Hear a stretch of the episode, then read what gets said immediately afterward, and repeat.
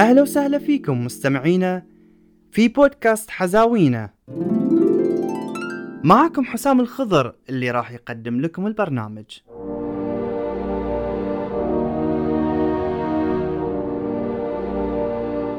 برنامجنا يعرض قصص لأمثال شعبية ومن وين جت هالأمثال وشنو قصتها؟ كلنا وإحنا صغار نحب نسمع حزاوي الأجداد وقصصهم. وهذه فرصة نجدد فيها تراثنا وثقافة قصصنا.